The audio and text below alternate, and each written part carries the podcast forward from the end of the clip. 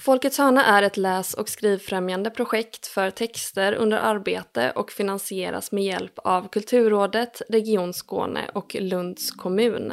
Tackar!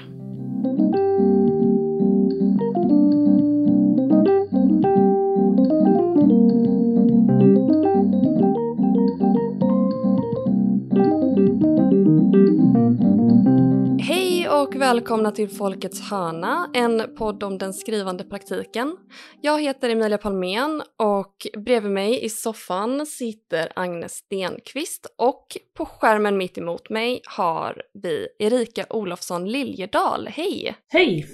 Du eh, har kommit ut med två historiska romaner på Historiska Media.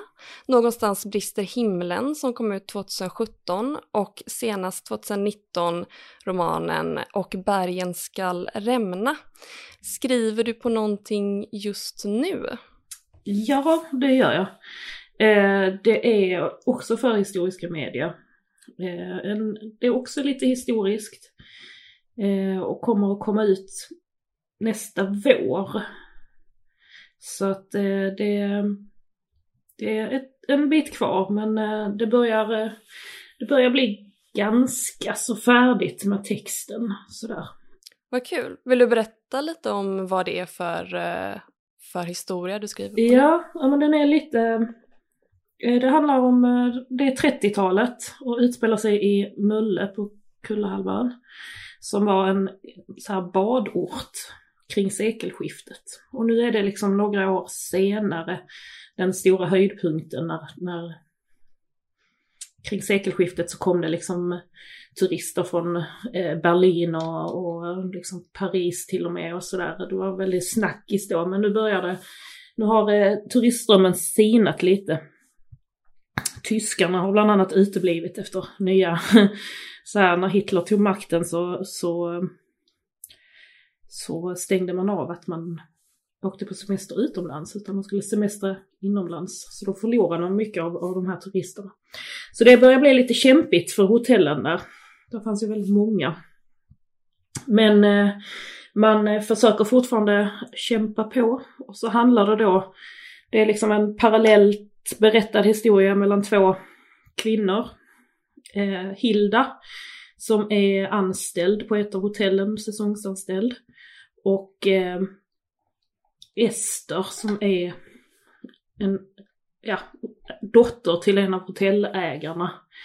Som då eftersom hennes eh, föräldrar eller hennes mor har blivit lite krasslig ska hon ta över hotellet över sommaren och liksom ja, driva det. Eh, så det är liksom parallellt berättat mellan de två.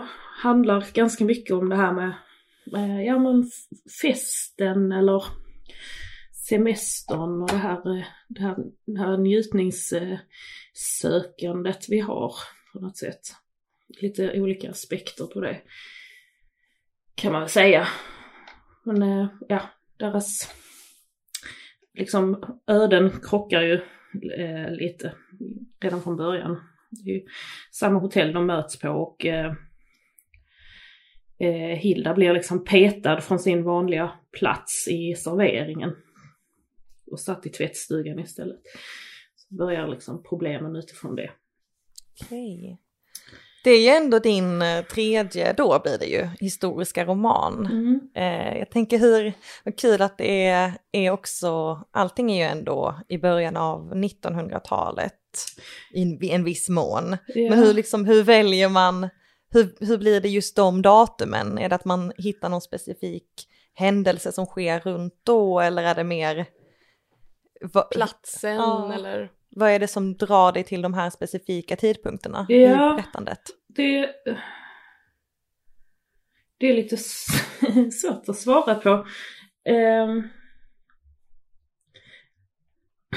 alltså jag märker ju i efterhand att, att i alla tre romanerna så har det ju varit någon slags så här, eh, alltså det finns ju någon koppling till eh, samhällsförändring eh, eller eh, ehm, eller sådär. I första boken handlar det ju mycket om, om att fisket förändrar, eller det handlar inte om det men eh, familjen blir liksom påverkad av att, att fisket förändras och, och det här småskaliga fisket som man har sysslat med är något som liksom håller på att försvinna.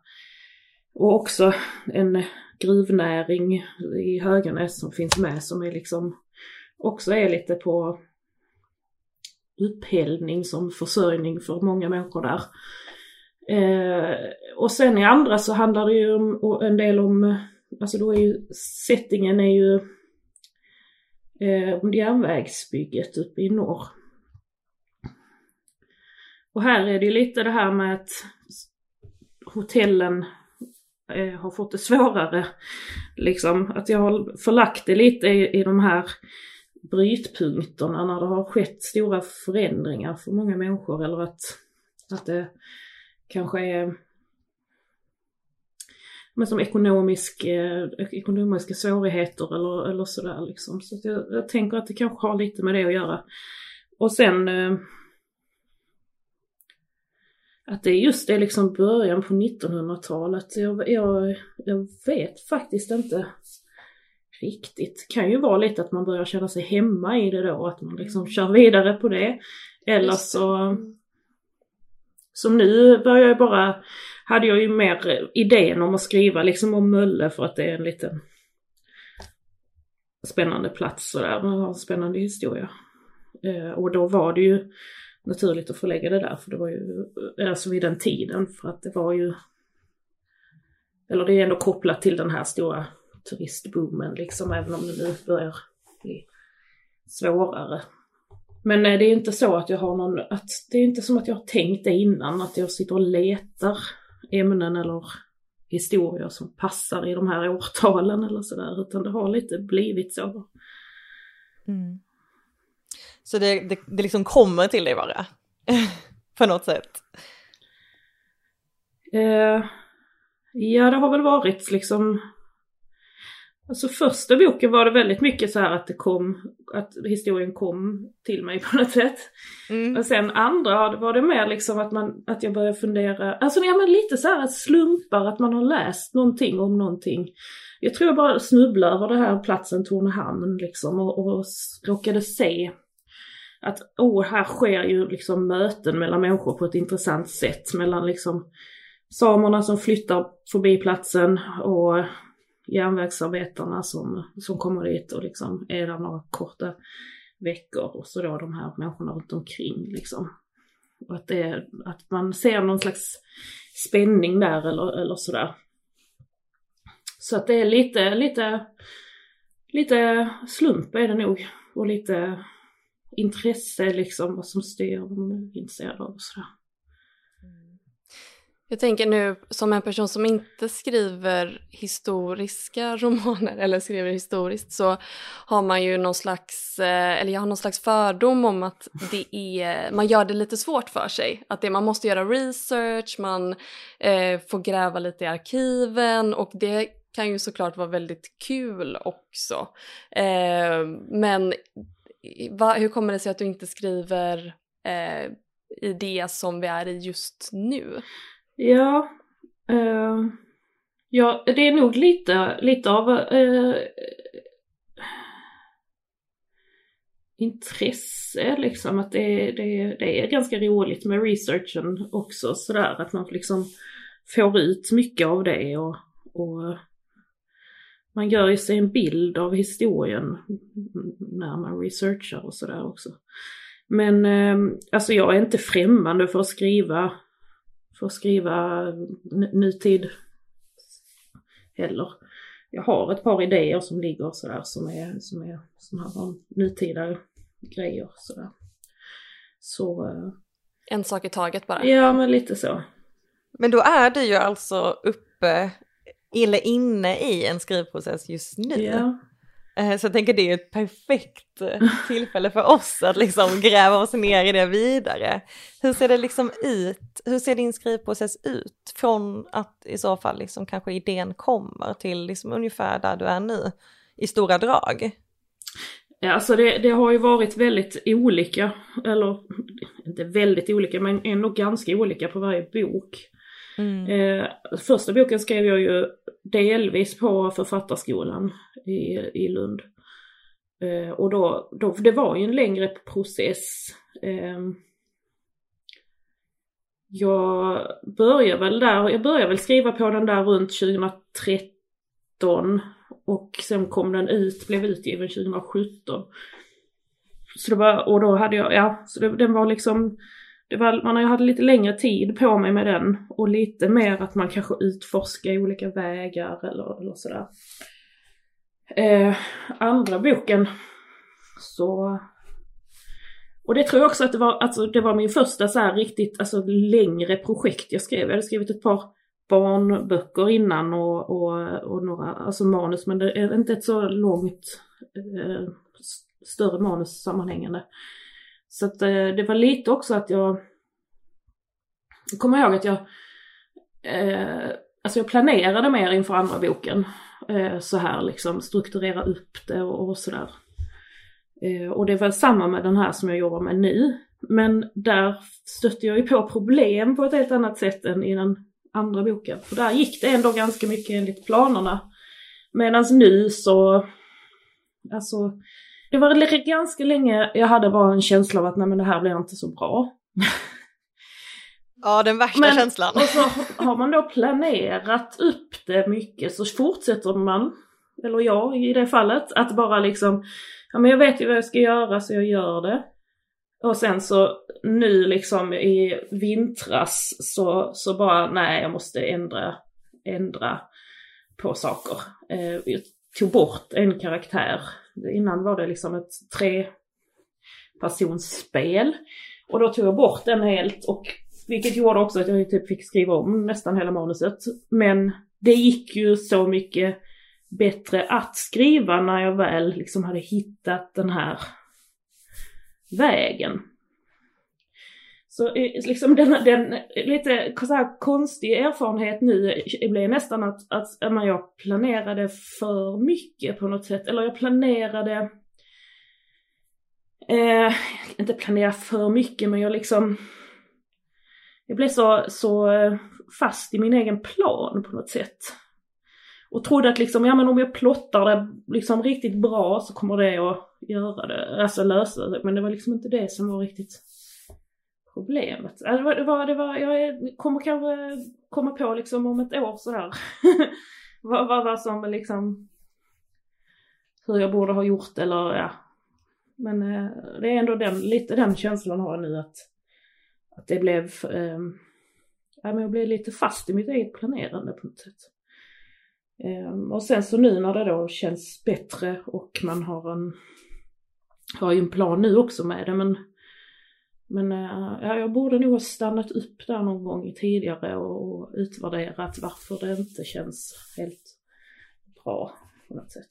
Vad var det som fick dig att till slut eh, fimpa den där karaktären då? Vad var det som fick dig att liksom tänka om? Eh, ja men dels att jag, att jag blev liksom färdig med det här råmanuset eller eller så. Så att, att då fick jag ju börja tänka ordentligt att nej men vad är det som inte stämmer. Eh, och dels har jag, jag har eh, frågeråd min eh, redaktör på förlaget.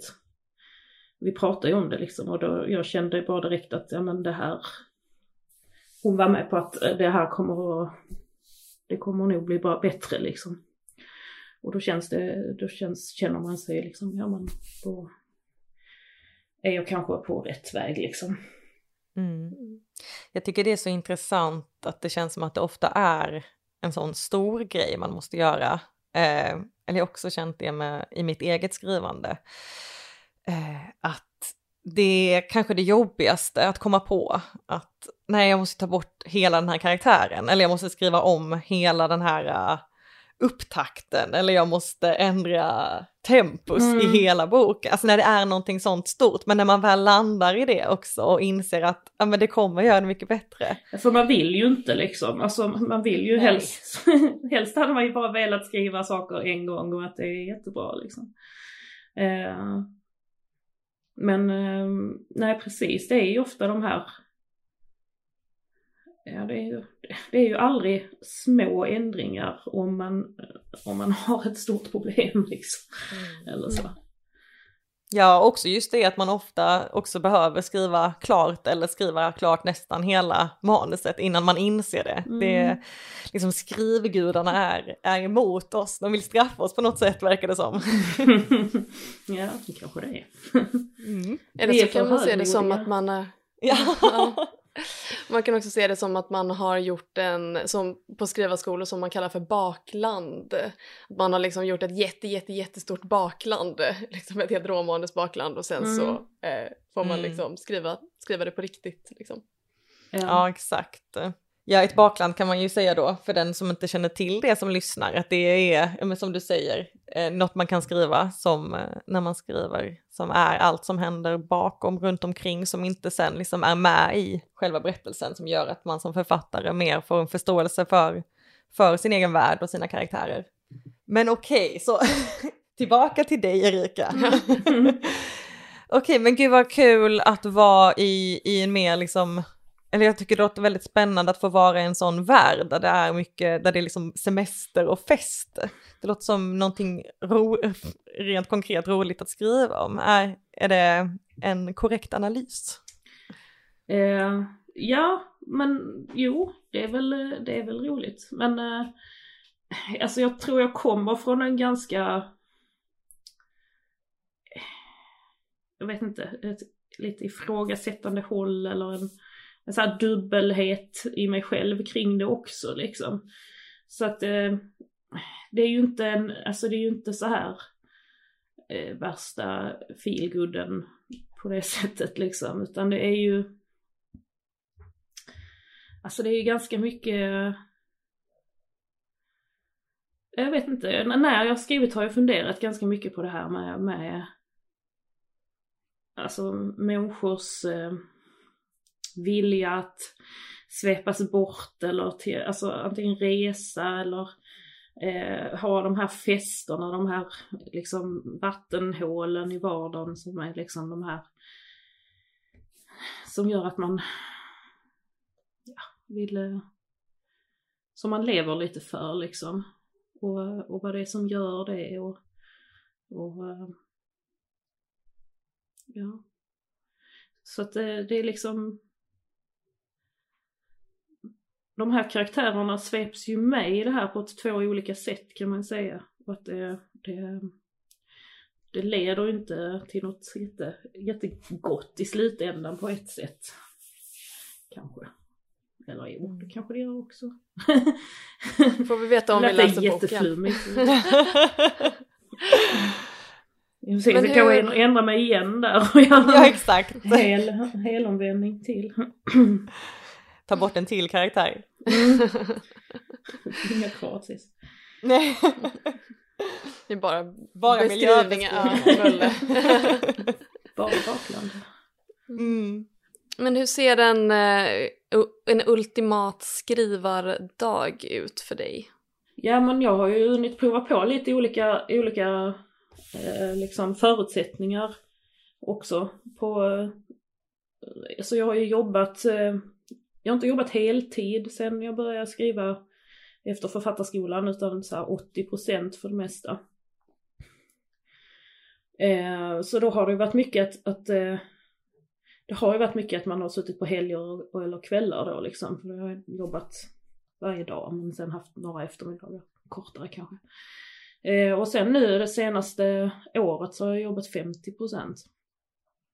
Och då har jag ju haft två lediga dagar att skriva på. Men eh, eh ultimat skrivdag är väl när jag faktiskt sätter mig och gör det tidigt, börjar, kommer in i det och fortsätter liksom. Eh, för annars är det ju, alltså det är ju mycket Speciellt då när det har varit lite svårt som med det här manuset innan det lossnade liksom. När det inte känns som att det blir riktigt bra, när det inte känns som att det blir riktigt roligt.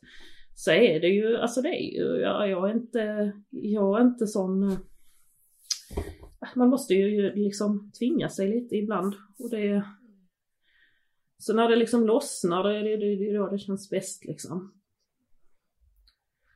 Men eh, man behöver ju tiden.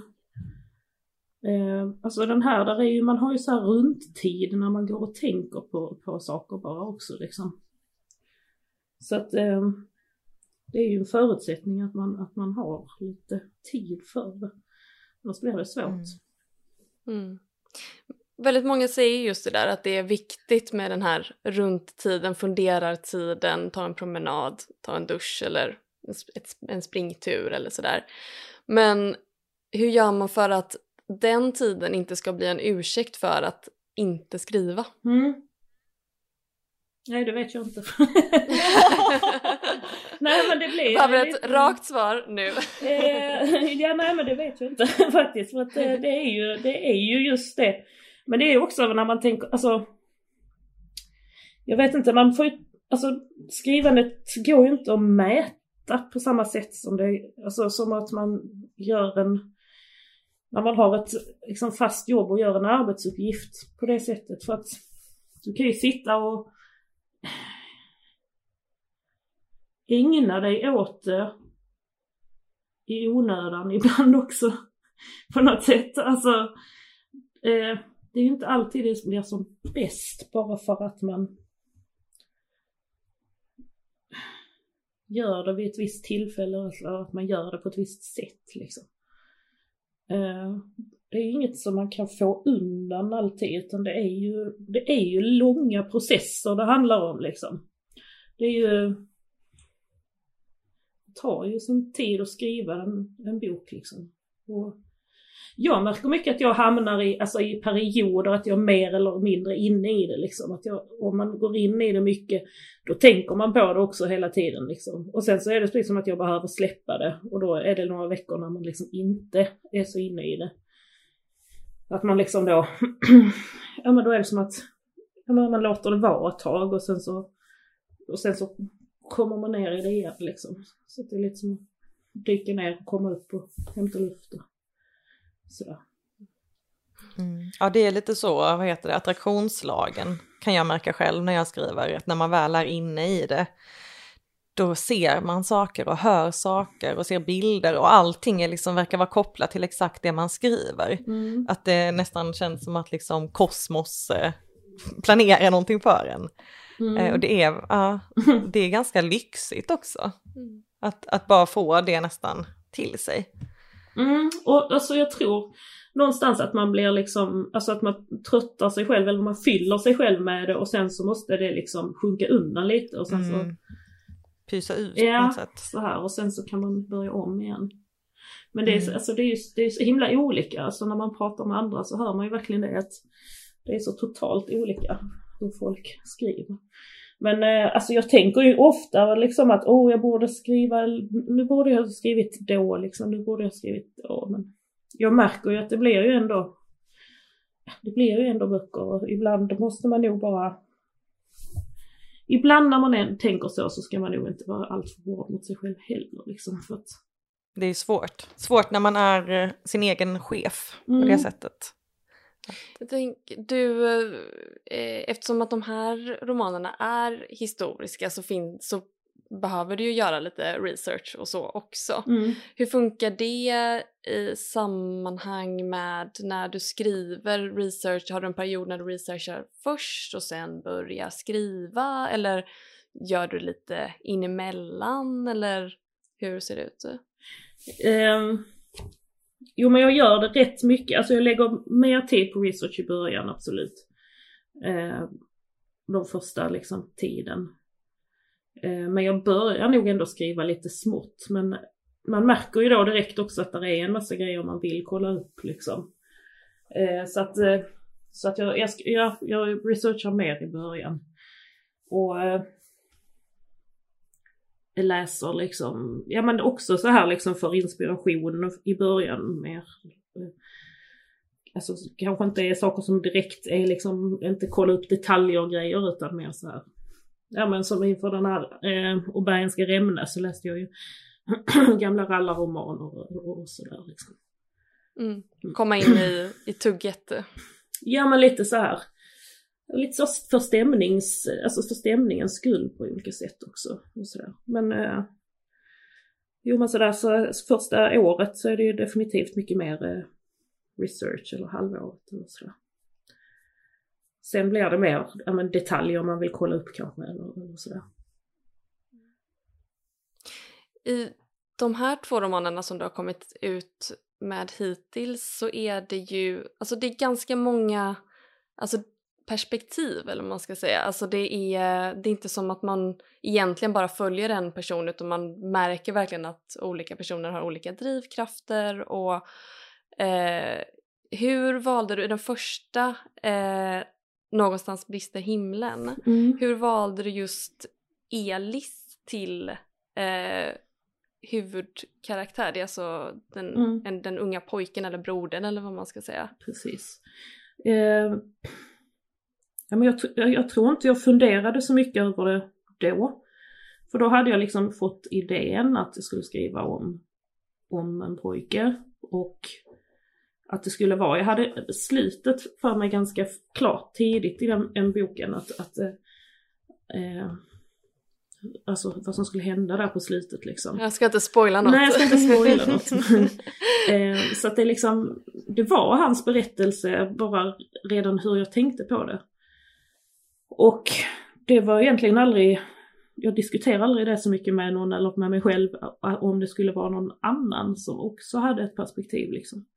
Medan i den andra boken där det är, där är ju ett, ett huvudperspektiv och så två, två andra som har eh, perspektiv också.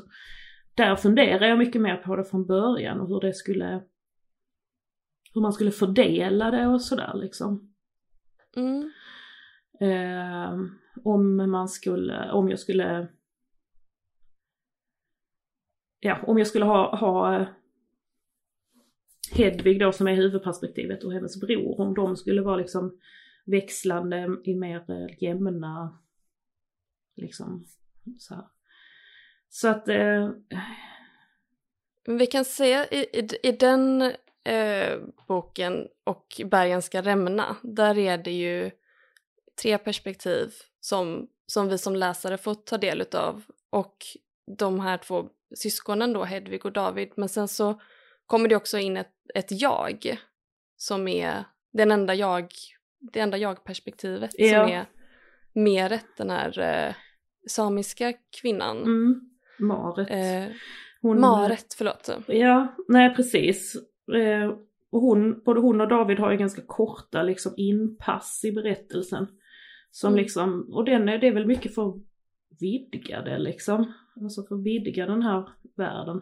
Men det var också, ja men det var viktigt för mig att, att Maret fanns med liksom för att det handlar ju mycket om, om eh, ja men det här, alltså det är ju en, en eh, kolonisation av deras marker som sker under den här, eh, när man la järnvägen liksom. Så det perspektivet var ju jätteviktigt att ha med liksom. Och sen att jag landade i att det var ett jag-perspektiv var nog, eh, ja men hennes röst är ganska så här direkt liksom. Så att eh, det var nog att det liksom passade på något sätt att det skulle vara ett jag där. Men det, det är lurigt. Den här, alltså den här boken jag jobbar med nu var ju också att, det var ju också perspektiv som var lite problemet. Eh, eller inte problemet men det, det är liksom det var ju det jag liksom lite fastnade på och körde på fast det inte kändes helt bra. Med de här tre personerna som jag, som jag, som jag liksom ställde in mig på från början. Så eh, ja, det, på ett sätt så var det ju med första boken var det ju en, en eh, liksom fördel att jag inte funderade så mycket på perspektivet utan bara körde på den liksom idén jag hade. Men det var ju som sagt en idé jag hade gått med längre också så att den var ju liksom på idéstadiet var ju den mycket färdigare än, eh, än att då skriva en bok från, mer från noll på liksom två år kanske. Haft mer runt omkring tid till den första? Ja, eller den här innantiden när man går och, och liksom känner efter att ja, men det här vill jag verkligen göra. Liksom. Så det blev väl lite som ett utforskande det här med, med perspektiven. Eller med ja, hur karaktärerna... Det är ju mycket, alltså det är viktigt, alltså det handlar ju mycket om om eh, möten, alltså hur karaktärerna möts och, och deras viljor blir liksom ställs mot varandra på olika sätt och så. så att det är egentligen inte konstigt att, att i, i perspektiven då det, det liksom blir någon slags eh, ja, att det tar ut sig uttryck är ju problemet med perspektivet också på något sätt eller så. Jag tänker att eh, som du säger så är det en, eh, eller det är liksom eh, ofta en konflikt på olika sätt, eller en konfliktfylld tid i det du skriver. Mm. Eh, och Eh, att jag tänker till exempel då på eh, någon, någonstans brister himlen, eh, där, det här, där man har Elis då som är en, en, en, yng, en ung pojke, eh, 14 ungefär. Ehm, och att det skapar ju en, en, en distans till en vuxen läsare som också kan förstå hans perspektiv men, men också på ett helt annat sätt förstå då systerns perspektiv. Um, och jag tänker på de här, på att det är så spännande med att jobba fram de här karaktärerna som man kanske inte alltid är på, på deras sida som läsare. Eh, och jag tänker så här, hur, hur mycket jobbar du och på vilket sätt jobbar du med liksom att bygga en karaktär? innan du skriver eller under tiden du skriver? Uh, ja, men I första, första boken där med, med Elis och hans syster så var det från början inte meningen att, att systern skulle vara så, så närvarande eller präglande kanske som, som hon, som hon ändå blir. Utan det var lite eh, under processens gång som det liksom stod mer klart för mig. Och sen eh, i i de, den här, eh, alltså i andra boken så var det nog något som jag funderade igenom mer från början, liksom hur de skulle förhålla sig till varandra. Och var i liksom konflikterna ligger eller var i de här liksom brännpunkterna finns. Sådär.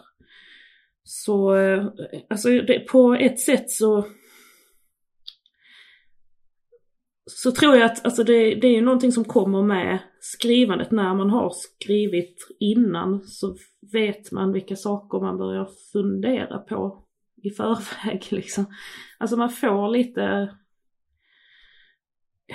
så här förutseende eller sådär så att man liksom man börjar ju, man tänker ju, man har ju mer av sitt eget skrivande att tänka kring liksom ju mer man skriver. Så att, eh, Hur menar du då? Ja, men ju mer du har skrivit själv, ju mer har du ju material att fundera kring och liksom val du har gjort. Och man kan fundera kring, också, kanske? ja men precis erfarenheten och, och, man kan liksom fundera varför, varför gjorde jag så där egentligen och, och sådär. Medan när du gör någonting för första gången så så gör man det på ett annat sätt. Ja. Men det är ja. intuition liksom. Ja man vet alltså. Ja men jag tänker lite på det här som att jag aldrig ens funderade på att det skulle vara någon annans perspektiv än Elis liksom. Och det är väl för att sen har man hamnat i de här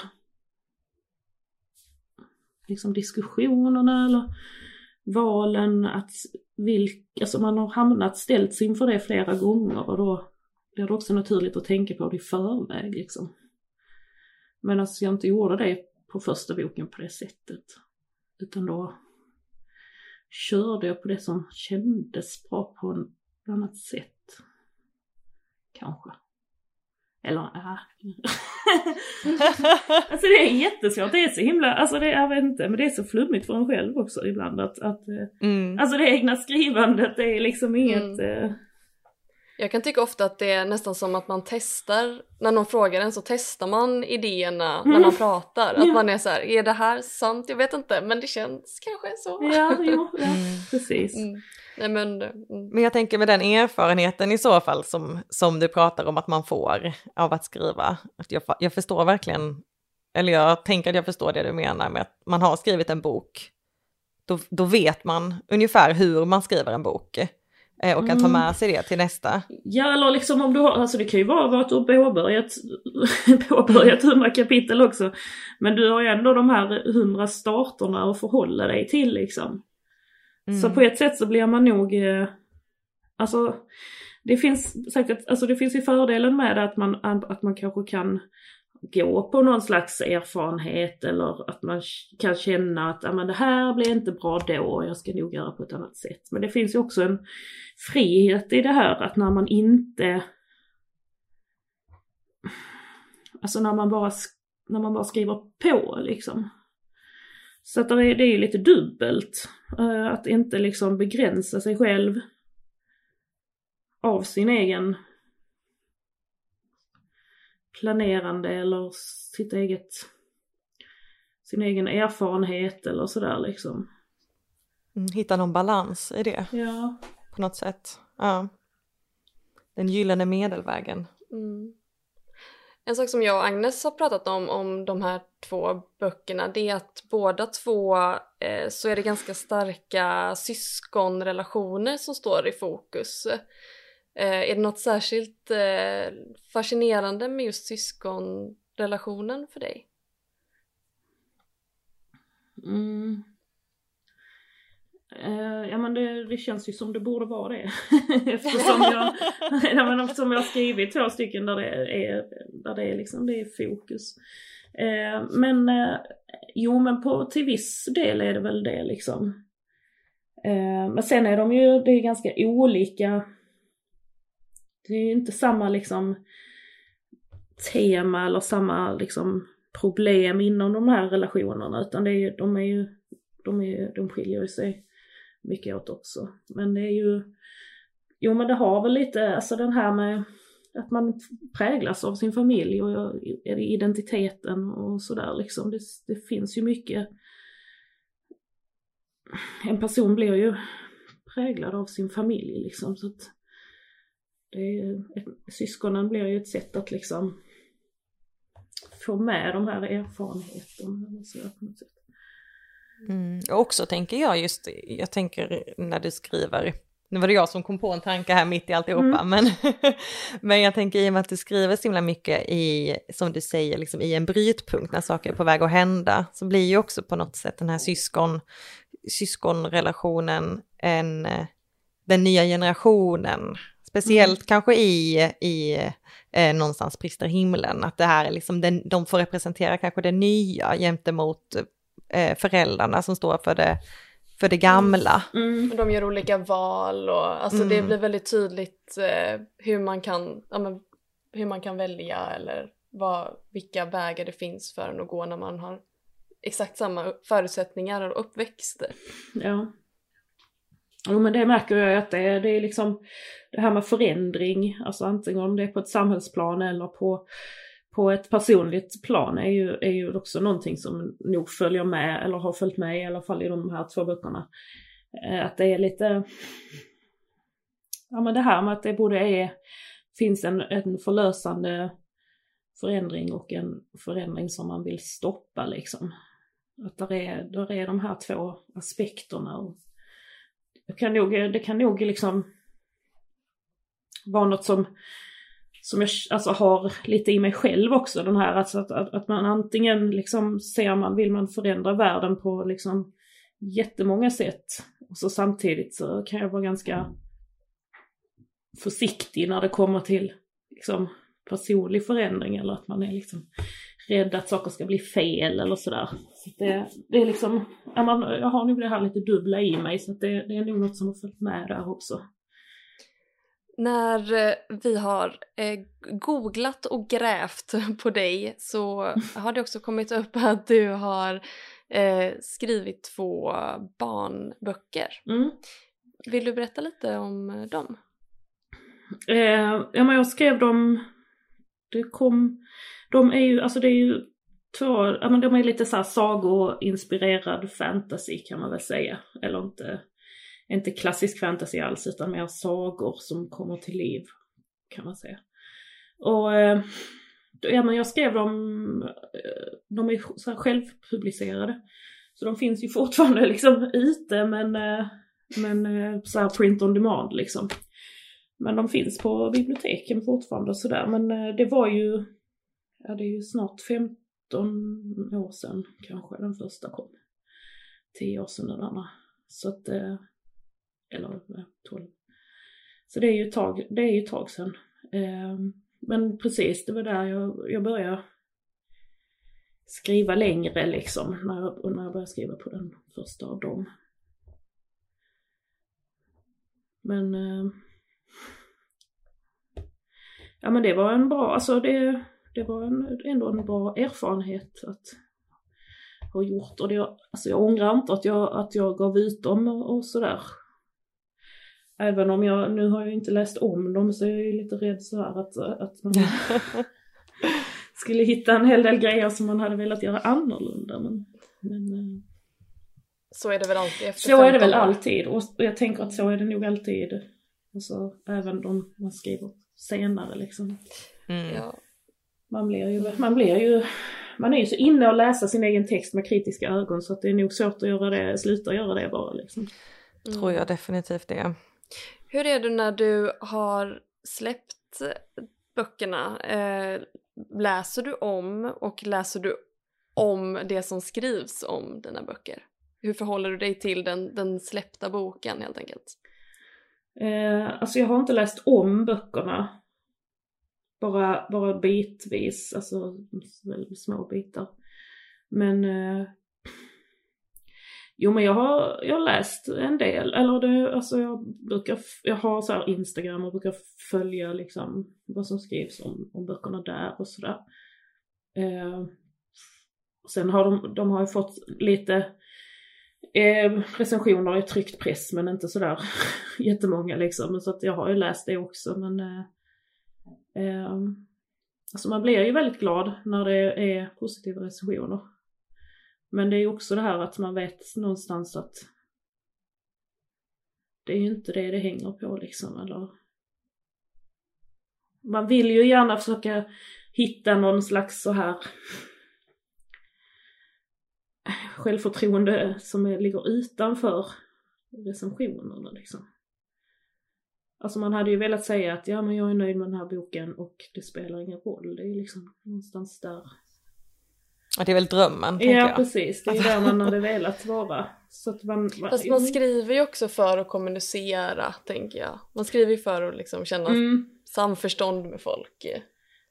Ja, alltså ja, hade man eller? bara fått alltså, negativ respons så hade det nog... Eh, ja, det hade ju kanske varit tråkigt.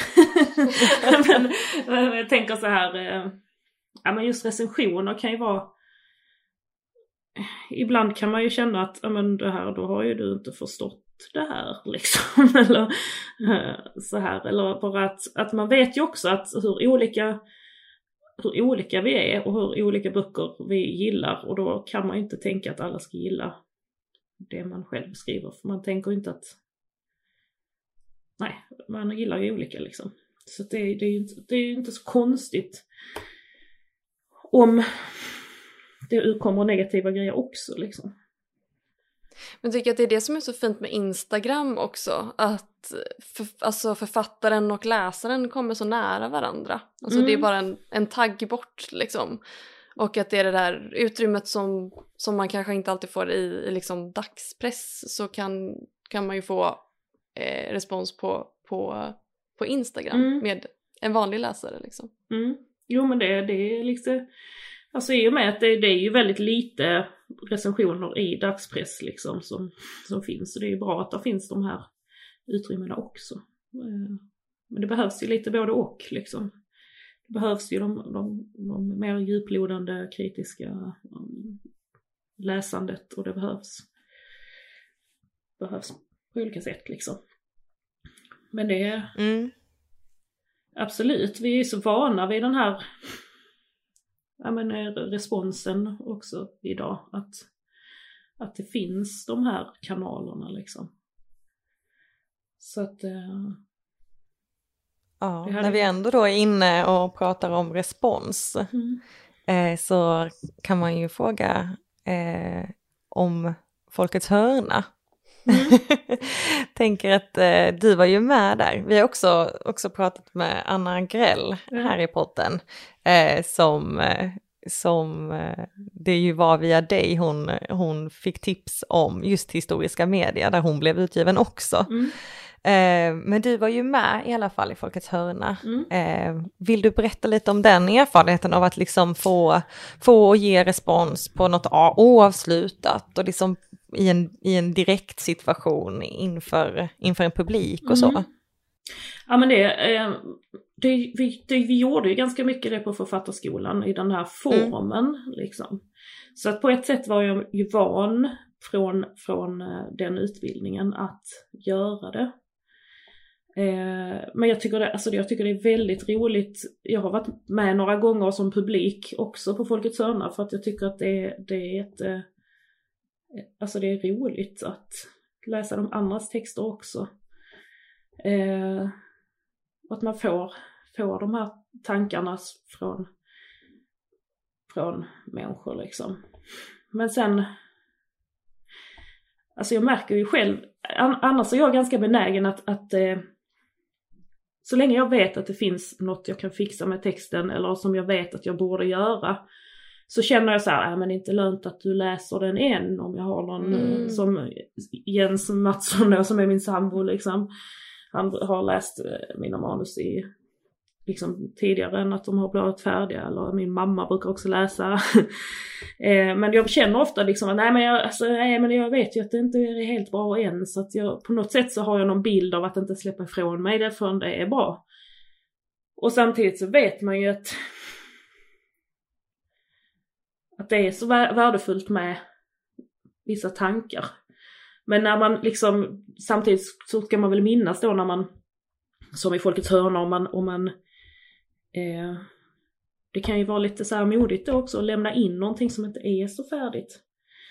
Eh, för annars finns det ju risken att man liksom redan har tänkt igenom alla aspekter av den här texten redan så att du får inte så mycket, så mycket ny input liksom. Men om du, om du kanske är lite modig och lämnar in en text som inte är så sönderfilad på redan så, så kan jag tänka mig att det kanske sätter igång ännu mer tankar som, som, eh, som man kan ha nytta av i själva hela skrivprocessen. Så där, liksom. Men det är ju jätteroligt att få de här... eh, Det, är- det, fint, det är ju ett väldigt... Ja men Folkets hörna är ju väldigt... eh, Både att det blir så direkt med, med... Nu har jag läst det här och jag tänkte på detta liksom. Men också att det finns ju inte så många sådana forum liksom överhuvudtaget Mm. Nej. kring text som är så där man går, går på djupet i, i kortare så här. Alltså så pratar man ju ofta liksom mer svepande eller större om en boks totala liksom. Så det är ju, det är ju ovärderligt för själva skrivprocessen så att få den här inputen liksom. Minns du vilken text du själv hade med när du, när du stod på scen? Ja men jag hade en, en bit av eh, Och bergen ska rämna Okej. Mm. Och jag tror det var, ja men jag tror det var inledningen. Så att det var en liten del av Maret och en liten del av Hedvigs perspektiv sådär. Vad kul. Men sen ser det ju inte ut nu som det, det jag läste då. Så blev det ju inte direkt, alltså sen liksom. Men eh, Mm. Vad spännande. Att det var, att det var någonting som sen Blev fi- finns här framför oss Ja. liksom, och kan sitta i våra händer. Ja, det är jättefint. Ja, då tackar vi så hemskt mycket för att du ville prata med oss idag, Erika. ja, tack Eller har själv. du- Har du någonting trevligt. sista du vill ta upp kanske? Nej, Är det det, någonting- känns som jag har varit tillräckligt så här förvirrad redan om, om saker. Men, eh, nej men det har varit väldigt trevligt att prata om skrivandet. Jättetrevligt. Det är, ju, det är alltid roligt när man, när man, eh, det är ju en aktivitet som är så himla ensam liksom. Så att det, Mm. man märker varje gång man pratar, har pratat skrivande med någon eller när man har läst an- andras texter och sådär så känns det som att, ja men, öppnar upp liksom. Mm. Och vad kul. Ja men jag håller med. Mm. Eh, jag tycker det är en, en, en så himla värdefull påminnelse också, just som du säger, att när man sitter där ensam och sen, sen, sen möter man sina, sina andra nördkompisar och, och liksom få prata om det. Att det är, ja, det väcker någonting i en och väcker lust tycker jag. Mm, man blir peppad. Mm. Absolut. Så du kommer sätta dig ner och liksom fortsätta skriva nu direkt när vi lägger på? eh, ja, nej eh, eh, ja, imorgon i alla fall. ja, det, det är fullt godtagbart. Mm. Mm. Men du, tack så hemskt mycket för att du ville vara med och prata med oss. Ja, vi är så, så glada för att ha dig här. Det var väldigt trevligt.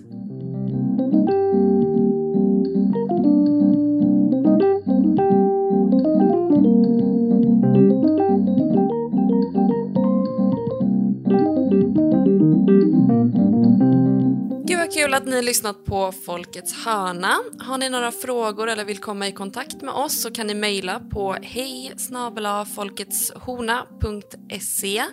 och följ oss gärna på sociala medier, eh, Facebook och Instagram. Där heter vi Folkets hörna.